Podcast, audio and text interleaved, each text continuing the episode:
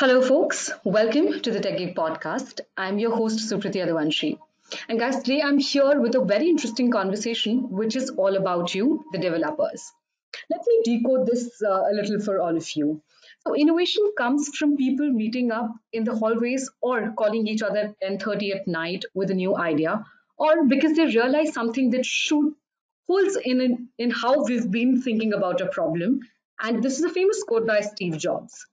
As developers, modern day growth calls for constant innovation, upskilling, and reskilling, rethinking, reimagining, and disrupting your own business to keep pace with the level of change driven by technology and customer expectations have become the rules of survival. But what kind of skills one should look at? What are the game changers in the tech market? And what are the you know elements that are gaining popularity you know when it comes to uh, addressing the elements of uh, having a better future in the tech market so, you know, to address these essentials, our guest will today, uh, you know, will elaborate on these elements on how developers are the microsomes of India's innovation engine. Guys, I'm delighted to have Suman Reddy, who's the managing director and country head of Pegasystems India a recognized technology leader for more than two decades and a core member of Pega's global leadership team, Suman has redefined how Indian businesses leaders are establishing innovation centers critical to the future of global technology organizations. He is also very actively involved in mentoring startups and future leaders in India while building a robust pipeline of talent through academic programs and industry partnerships. Welcome to the show, Suman. It's an absolute pleasure to have you here with us today. Thank you, Sukriti. Thank you for inviting and uh, thank you for the warm welcome. Uh, my best wishes and greetings to all of your listeners, viewers, and whatever format they are attending the call today. Thanks, Suman.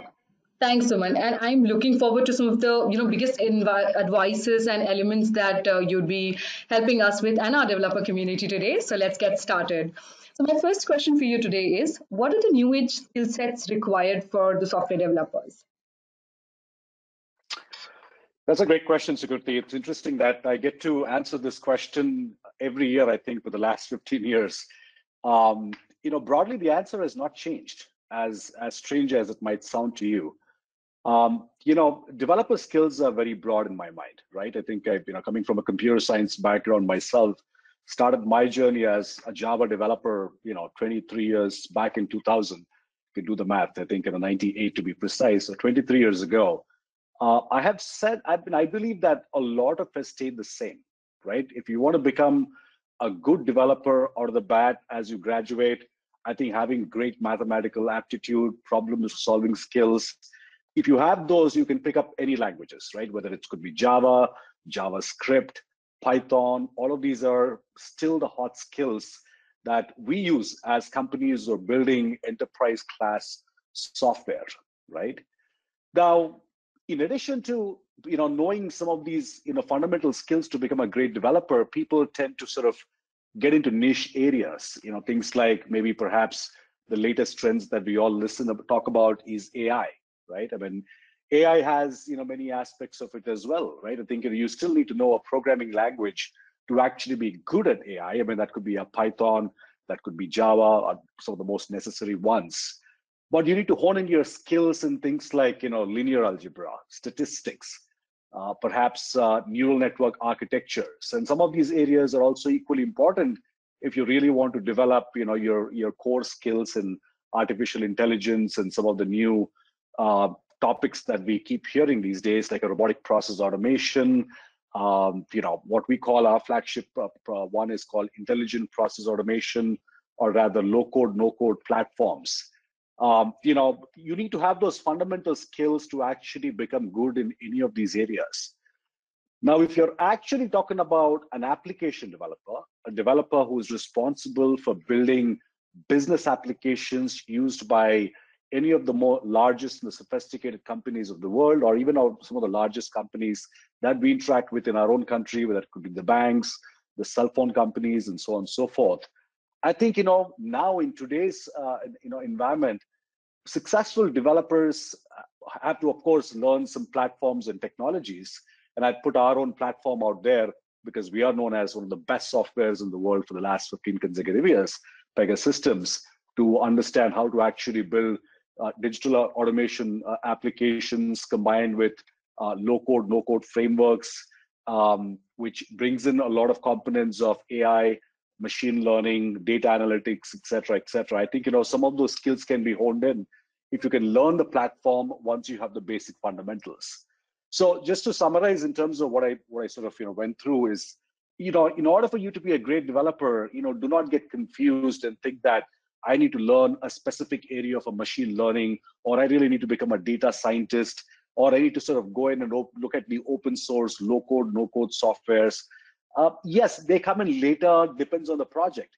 If you're good with your fundamentals, learning some of these skills is, is, is second nature now, right? If you can easily get through any of these uh, new technologies that come to my, come to place, or even platforms that are actually delivered out there, your, your core skills that you need to hone on continue to be your mathematical skills, uh, your, your, you know, in terms of uh, your, your coding skills, especially, you know, people who are graduating new, I think, you know, they have to learn some sort of a coding skills uh, to actually get started in their career.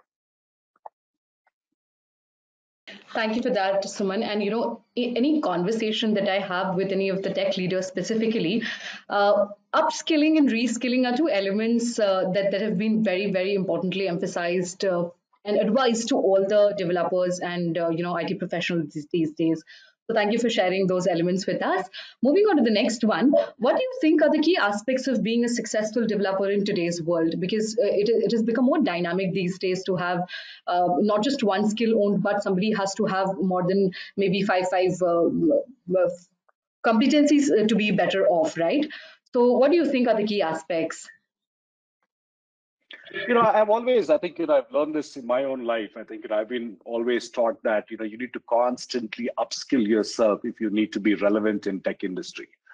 Um, is the answer true? Yes to an extent. I think you know yes because technology changes so so fast in order for you to actually be relevant for skills that are changing constantly emerging you need to constantly upskill yourself but the big part that I think nobody is talking about, that I think you know something that we've been telling a lot of our ecosystem, is that today's developer needs to be good in understanding business problems, right? It's the business skills that they need to evolve. You know, in today's agile, fast, low-code ways of developing applications, it is very important for business and IT to sit together to develop these applications.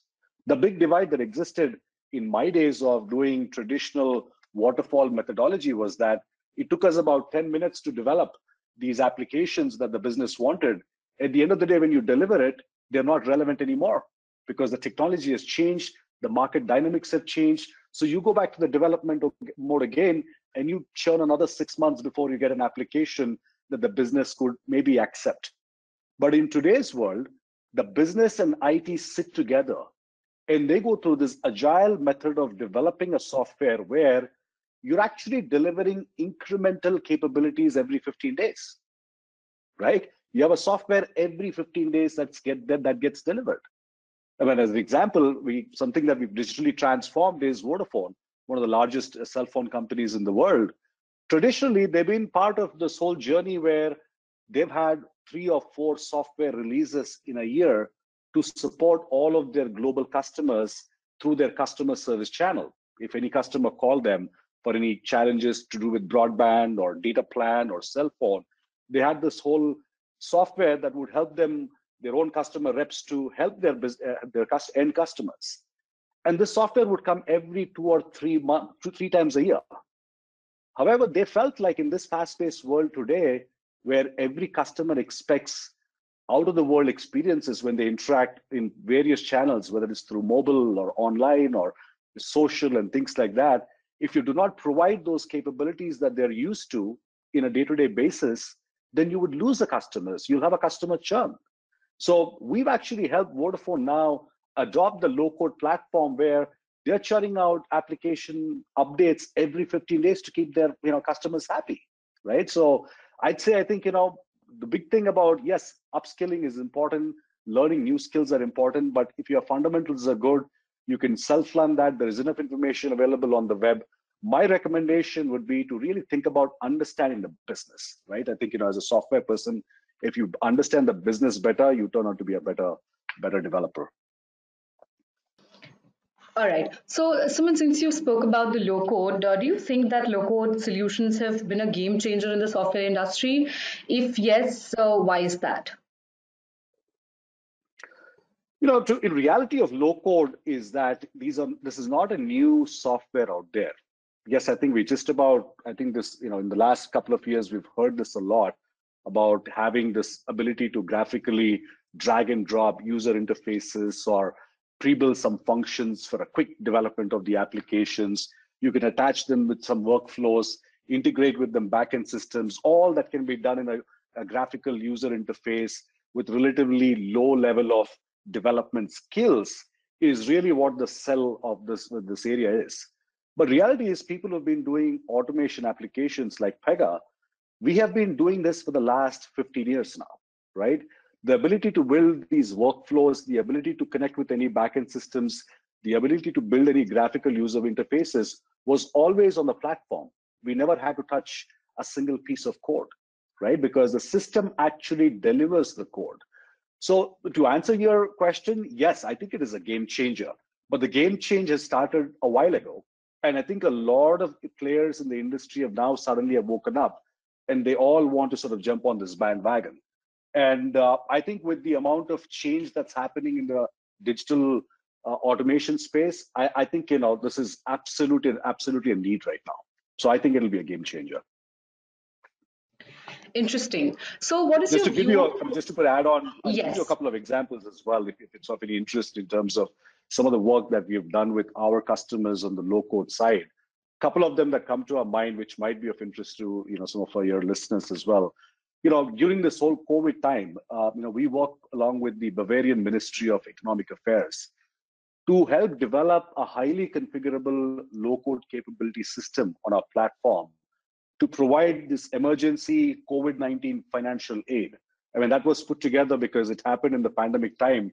They wanted to develop this application in two weeks or three weeks' time. I think it was 21 days, which essentially rolled out all of this financial aid to self-employed workers, farmers, and small to mid-sized companies. And we were able to build this in about three weeks with the help of their business uh, users who were able to configure the system. The other one was uh, the UK Royal Navy, again, Royal Air Force and Navy, uh, wanted to again quickly put together a low-code platform for their recruitment, candidate recruitment into the Air Force, right? And that way we were able to put together in a record time. So these are some of the applications that I can give you as an example that are taking place since the COVID, right?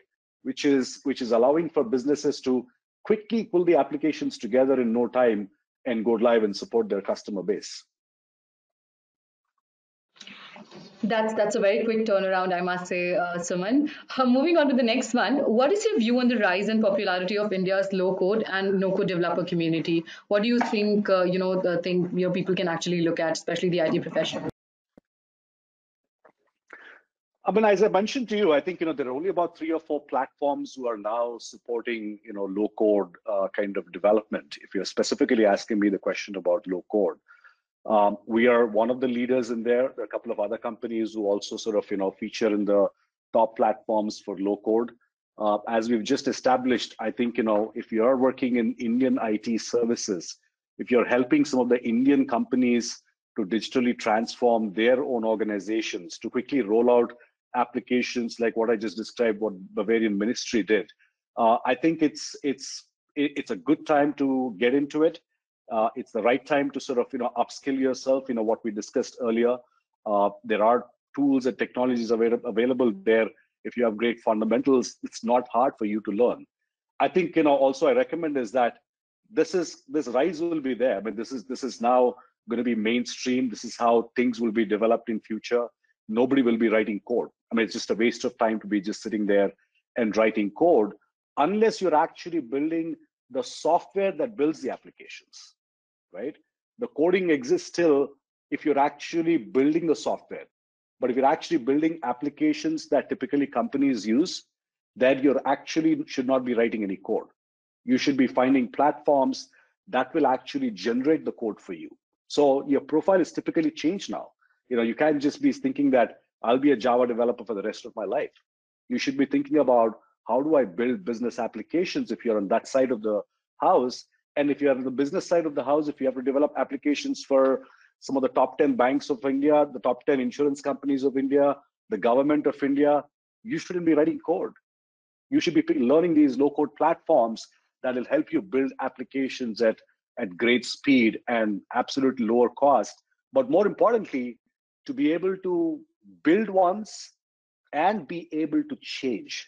That's the huge advantage of low code software is that change is the only constant thing in life, as we all know. And especially in the IT industry, change, as we discussed, is extremely rapid. So therefore, I think you have to build a system that is very easy to change and that's very easy to maintain. And that's the success mantra of you know the low code uh, you know low code community.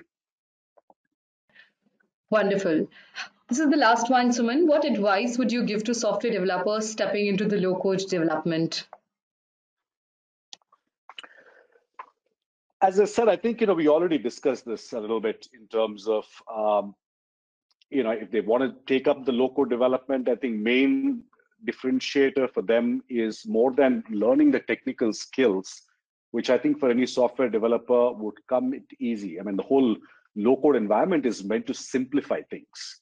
So if you are an engineer already, if you are a software developer who are familiar with software programming languages, and if you want to learn low code development, it'll come in fairly easily. Within a couple of weeks, you can actually learn the platform and become good at it, right? Because it's all visual graphical interfaces that allow you to actually connect with backend systems, help you create user interfaces which are interactive, then drop in the workflows to get the work done. Um, all of that now can be developed, you know, in a, in a, in a visual manner.